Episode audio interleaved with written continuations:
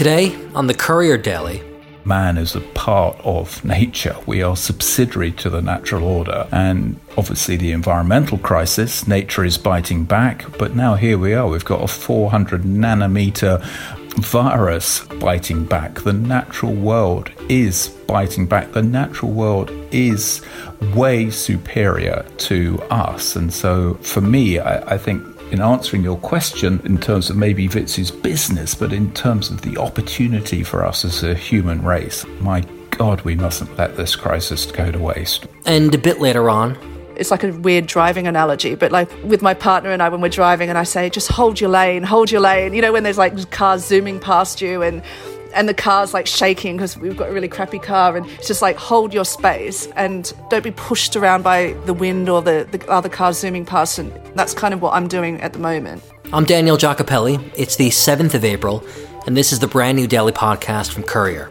We start the show today with a look at how the global health crisis is affecting one of the world's most famous design brands.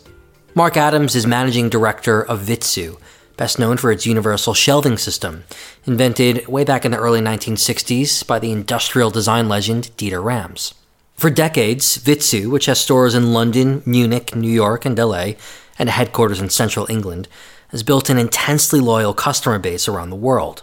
Well, just a bit earlier, I caught up with Mark to hear how the company's faring if you value us, this is kind of the time where you do need to support us. I think, irrespective of what we make, frankly, because as you've probably heard me say before, Daniel, I, I don't think Vitsoe is a furniture company. Yes, we happen to make furniture, but and I think there are many people who genuinely support us, not necessarily because of the, the furniture. Yeah, that's true. You, you tend to have a a customer base that's rabidly obsessed with the things you create. I saw you posting on Instagram about that, you know, people apologizing for only being able to buy one shelf, for instance, or something like that.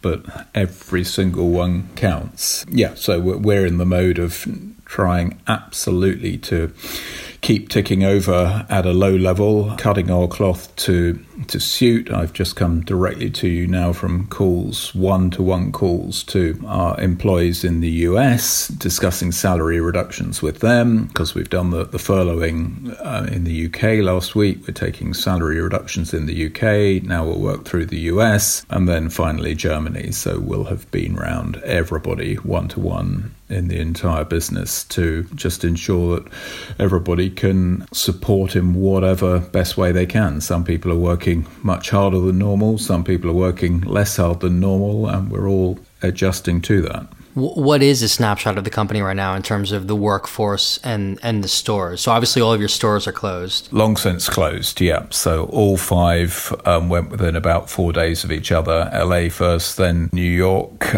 and London, Leamington, and Munich all went pretty well the same time. So within about a six day window, everything had gone. Yeah. What proportion of the of your sales come from the brick and mortar stores, and what comes from online? Well, that's you can never you can never tell um, because we're we're so blurred between between the digital world and the physical world. And, and for me, that's the absolute beauty of it. So is we sit precisely between those worlds. But what we do know is that the the footfall is important to us. That coming in, kicking the tires, checking that the the product works, finding out that we're actually vaguely intelligent human beings. That's what starts the relationship. So yeah, once the shock had happened, because two weeks ago was was our worst sales wise. Last week was slightly better. Worst in terms of what for the year? Yeah, oh yeah, worse for the year. Yeah, because it went, went catastrophically off. Um, I mean, US, we are now at one third of the level of what we were four weeks ago. So yeah, we've lost precisely 66% of it we've lost. But then that's not 100%, uh, or not yet anyway. So let, us look on the bright side, shall we? Let's look on the bright side. I mean, as you said, you make a product that people adore. And in fact, it, it does surprise me a bit because, you know, you've been posting on the social account, well, Vitsoe's been posting on, on the main account, brilliant photos of people around the world using Vitsoe to work from home you know, if you go to the IKEA website, and I'm not comparing you at all to IKEA, but if you go on the IKEA, all of their desks are just sold out. I mean, it seems like people are buying desks right now just to work from home. Have you have you found that's the case? Yeah, I don't think quite in their their volume terms, but uh, no, and that's why we're we're really um, working very hard to keep our supply chain working because that that's been the the major pressure, and that the Boris Johnson statement precisely two weeks ago from where we're talking now, 8.30 that Monday two weeks ago was, was an absolute disaster because um, that was the one that spooked everybody and where we over the, the next four days of that week we lost single or multiple suppliers every day because they, they were just losing their workforce so quickly and yeah, it, it, caused huge, huge panic, and and then all, all, the manufacturing organisations were actually having to rush around and clarify over the next thirty six hours of no, he hasn't asked every business to close down. He's asked you not to make unnecessary journeys, but if your work can't be done at home, then with all of the suitable behavioural constraints in place, you can continue to do your job, and that has absolutely been my bid to the the various manufacturing other organizations is please don't close us down entirely. We can operate in a safe way. We can um, continue to bring in customers. We can continue to pay our bills. I mean, suppliers of ours really grateful that we paid our entire supply chain at the end of March. More than 60 companies we paid at the end of March. And we had suppliers saying thank you to us because then they can pay some of their bills or some of their salaries and, and keep this thing going. So we've got suppliers with whom we are in daily contact who will keep their business going for as long as we keep going because they want to support us and because they know that in supporting us, we will pay our bills and the whole thing goes around. And if we can all stay in business, we can pay our taxes. And guess what the taxes pay for? They pay for the NHS, for example.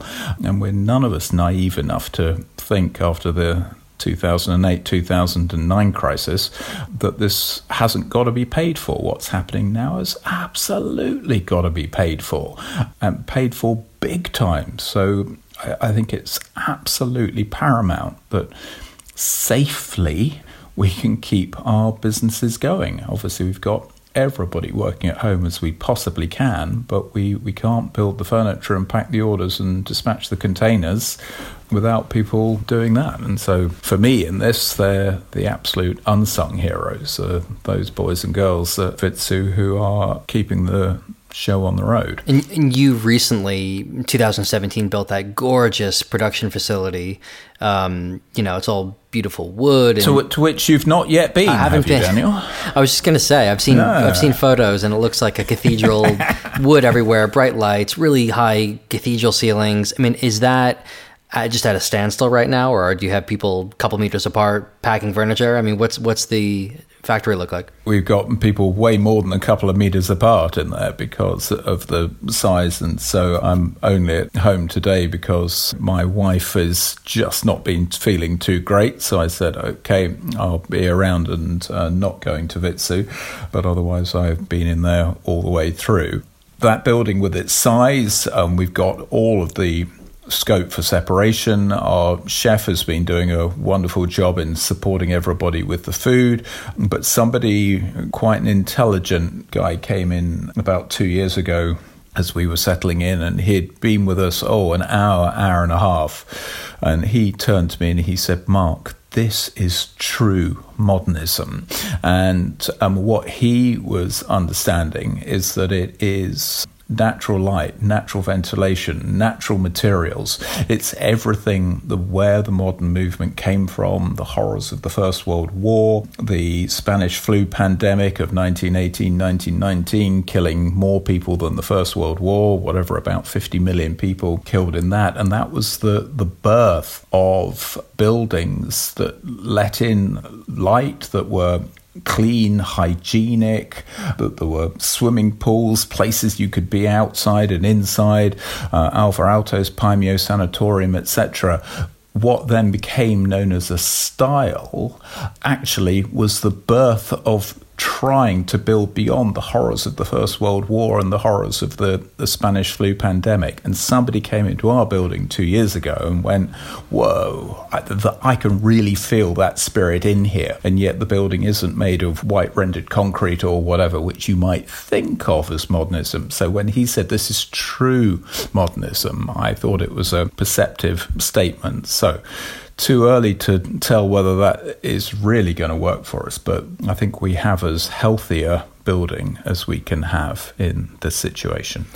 You're running this adored, legendary brand, been around for 60 years. You're the captain of the ship. Would you say this is the the most uh, unstable it's ever been the company un- with the future uncertain or has it gone through times before when it was just as dire it is one of the, the three. Um, I, I, think, as you recall, I spent two years in Germany 93, 94, 95. Niels Vitsoe died in 95 without having sorted out succession, and that was, that was a very messy time. And I would say, looking back, that was probably more personally stressful for me of recovering the pieces of the company and, and rebuilding from 95 and then yeah 08 09 and making redundancies in April 2009 was not enjoyable at all as as the world came to a, a stop there. But and again we're only about 3 weeks into this one yet so it, it's too soon to tell. Now this can allow us at all levels at a global level, a societal level, a business level, an individual level to make really profound changes. I think you'll recall I'm a zoologist. My background is is the, the natural world, the, the biological world, and in lectures I give for years I've been saying that man is a part of nature. We are subsidiary to the natural order. And obviously the environmental crisis, nature is biting back, but now here we are. We've got a 400 nanometer virus biting back. The natural world is biting back. The natural world is way superior to us. And so for me, I, I think in answering your question in terms of maybe Vitsoe's business, but in terms of the opportunity for us as a human race, my God, we mustn't let this crisis go to waste. We really must not. Thanks, Mark. Mark Adams there from Vitsoe. Next up, we're with Jacqui Ma, the Australian founder of bag brand and accessories company Good Ordering. Jacqui sells her products on her website, at stores and stockists all over the world, and before the crisis hit, at a Saturday market here in London. Well, she wrote a blog post recently with ideas about how her business and others like it can make it through the coming months. So I thought I'd invite her on to share some of the top tips. And Jacqui, your first point was all about product management, right?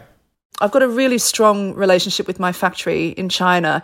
In fact, when I was working at Puma, you know, we'd go over there every three months and we'd sit down and do product development. And it's something that I've really prided myself on on the relationship with the factory in China. When the guys come over to the UK, you know, we always go out for dinner and go to the pub together and I'm designing the bags myself and they make samples for me for free. In this time, I've just been really trying to take advantage of like designing some new products and getting samples made because the factories in China have now reopened after, you know, all the craziness that was going on over there. One of the areas that I've, I've been looking at is running. So the, the brand's always been about cycling traditionally, but I think that even after all of this blows over, people are going to be walking, running, cycling to work more. I think that's going to carry on. So I'm I'm starting to yeah just look at different areas to design products in. How are you shifting your your marketing formats as well? On the post, you said you noticed flyers on cars on your street, which gave you the idea to, to flyer local bikes, right? Yeah, I mean, I just think that people are going back to basics and looking at much more like innovative ways to market because obviously everything's online and people are online, but people are also looking around more and you know spending a bit more time when they're wandering around the streets. And uh, i think marketing has always been an area that, where i think okay you can be creative when you're marketing and people will appreciate that. And and then you can test it. You can test it in a in a small way. And when i first launched the brand whatever 2012 i did do the flyering of the bikes and it didn't work at all. But I'm trying it again. You can't just completely give up on an idea. You know, there's such thing as the right timing as well. H- has it worked this time around? Are you literally walking around with a mask on, putting flyers on bikes? No, I mean, I do put, like, I just have like little cards where I can, you know, stick them on certain kinds of bikes in the neighborhood because I don't want to be like, you know, a pain or anything. But yeah, it does work. Another thing you pointed out in the post was, you know, you shouldn't be afraid of asking your customers directly for help because if you built up some loyalty, they're probably bound to want to help you. Yeah, because they want to see the brand, you know, survive. And I guess it's even more relevant for businesses like cafes and, you know, hospitality, but even for a product brand like mine. I've kind of changed that idea a little bit, like rather than just like blatantly asking for help, I've kind of honed it a little bit over the last few days, which is something that's worked really well for me is to go back through my product review. So I've gone onto my website and I go into like my products and I've looked at all my reviews, which back, you know, say a few months ago, I didn't have time to read every product review. There was a guy in New Zealand who wrote a product review of one of my bags, which he didn't really like that much. Like he didn't, the, the bag, he had some issues with it. And he kind of wrote this really long review about like all the issues with it. And then I kind of, it was published in January. So I emailed him and said, I'm really sorry that you feel like this. You know, it's a work in progress sorry it's taken me so long to respond, but you know, I've got some time now to respond. Sent him a gift voucher, and then the next day I was like looking at, you know, looking on my phone where all my sales come in, and I got a huge order from him, not using the gift voucher, followed by an email basically him saying, I was over the moon to hear from you. You know, I can't believe that you took the time to write. And, you know, of course, you know, I've, I've managed to fix the bag and it's absolutely fine. Don't worry about it. I really appreciate the gift voucher, but I'm not going to use it. And then he, you know, spent another couple of hundred pounds. And I just thought that was an example of like just for me to take the time to reach out to customers like individually and in like smaller groups. And that's been really fruitful for me. So, because, you know, finally I've got the time to do that. You also read about banding together with other like minded businesses as a way to collectively support one another, right? Yeah. I mean, this is the best time in the world to grow your Instagram following and your social following. And not for sales specifically, but just so you can like grow the community because everyone knows that that's at the end of the day is what's going to be beneficial. So, yeah, I've been doing a few different giveaways and competitions and and even product swaps, you know, like brands that I really love their products. We was, you know, do little swapsies and just having the time to like connect with people without being obsessed with like a direct payoff right now. I think that's the key thing about not feeling like completely desperate for sales money, even though that's really important, but just sort of taking the time to do other important stuff that might pay off in the future. You listed a couple of really interesting bullet points as well on the post of, of things to do, things to remind yourself day by day, step by step for dummies. So on that list was keep monitoring sales day by day, even more so than before. I mean, this seems like a, a no brainer. Just like look at where the cash is coming in and, and how much how much cash is coming in. But I do really, really believe that by focusing on, you know, if I need four sales today, I need four sales today, you know, you will subconsciously go and seek those four sales and make them happen. And I saw on LinkedIn you posted as well. You're like, I need five bag sales today to make a profit or something. Literally telling your customers like, I need X. Yeah, and then like when I did that, my brother texted me and said, "Are you going to go bankrupt if if you don't get five sales? Should I buy a bag?" And I was like, "No, no, no, it's not that. It's like overall every day. That's what I need."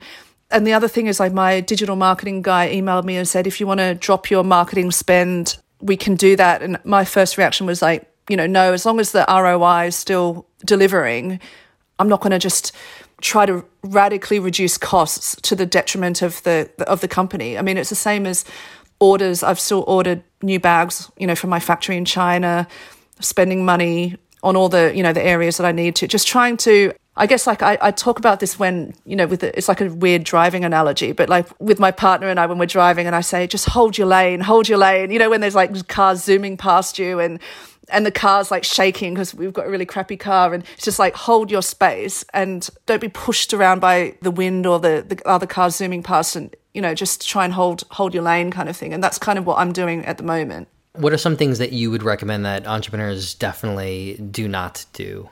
I would say the first one is like, don't panic, you know, like the, my driving analogy, like the worst thing you can do is like, you know, sw- swerve off the road kind of thing. I guess don't panic.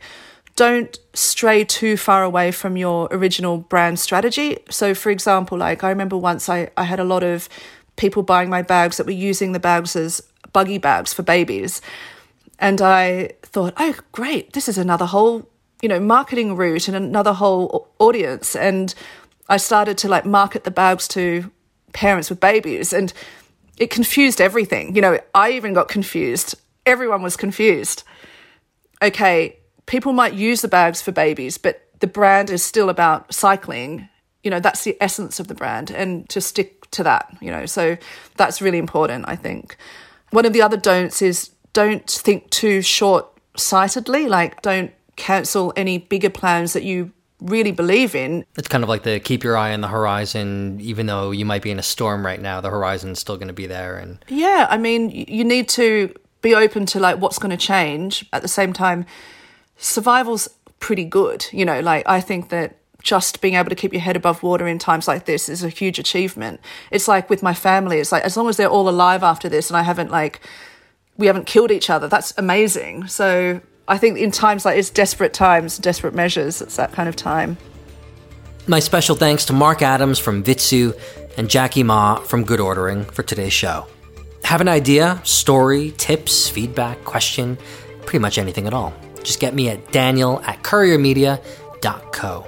Make sure to also sign up to Courier Weekly, our Friday email newsletter, for more stories of pivoting, adapting, and surviving. That's at couriermedia.co slash sign up. I'm Daniel Giacopelli. The Courier Daily is back again tomorrow.